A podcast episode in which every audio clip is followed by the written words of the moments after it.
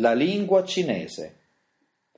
La lingua cinese è molto diversa dalle lingue europee, infatti non esistono coniugazioni o declinazioni e le parole sono tutte monosillabiche, per cui per ottenere un numero sufficientemente elevato di parole si è dovuto ricorrere ai diversi toni di voce.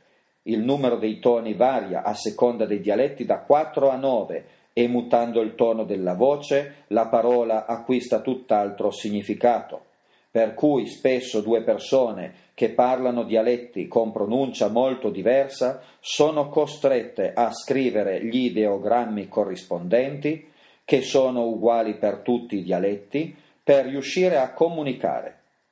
Gli ideogrammi dal punto di vista fonetico corrispondono a una sillaba, mentre dal punto di vista grafico possono essere semplici o scomponibili, cioè formati da due o più segni semplici.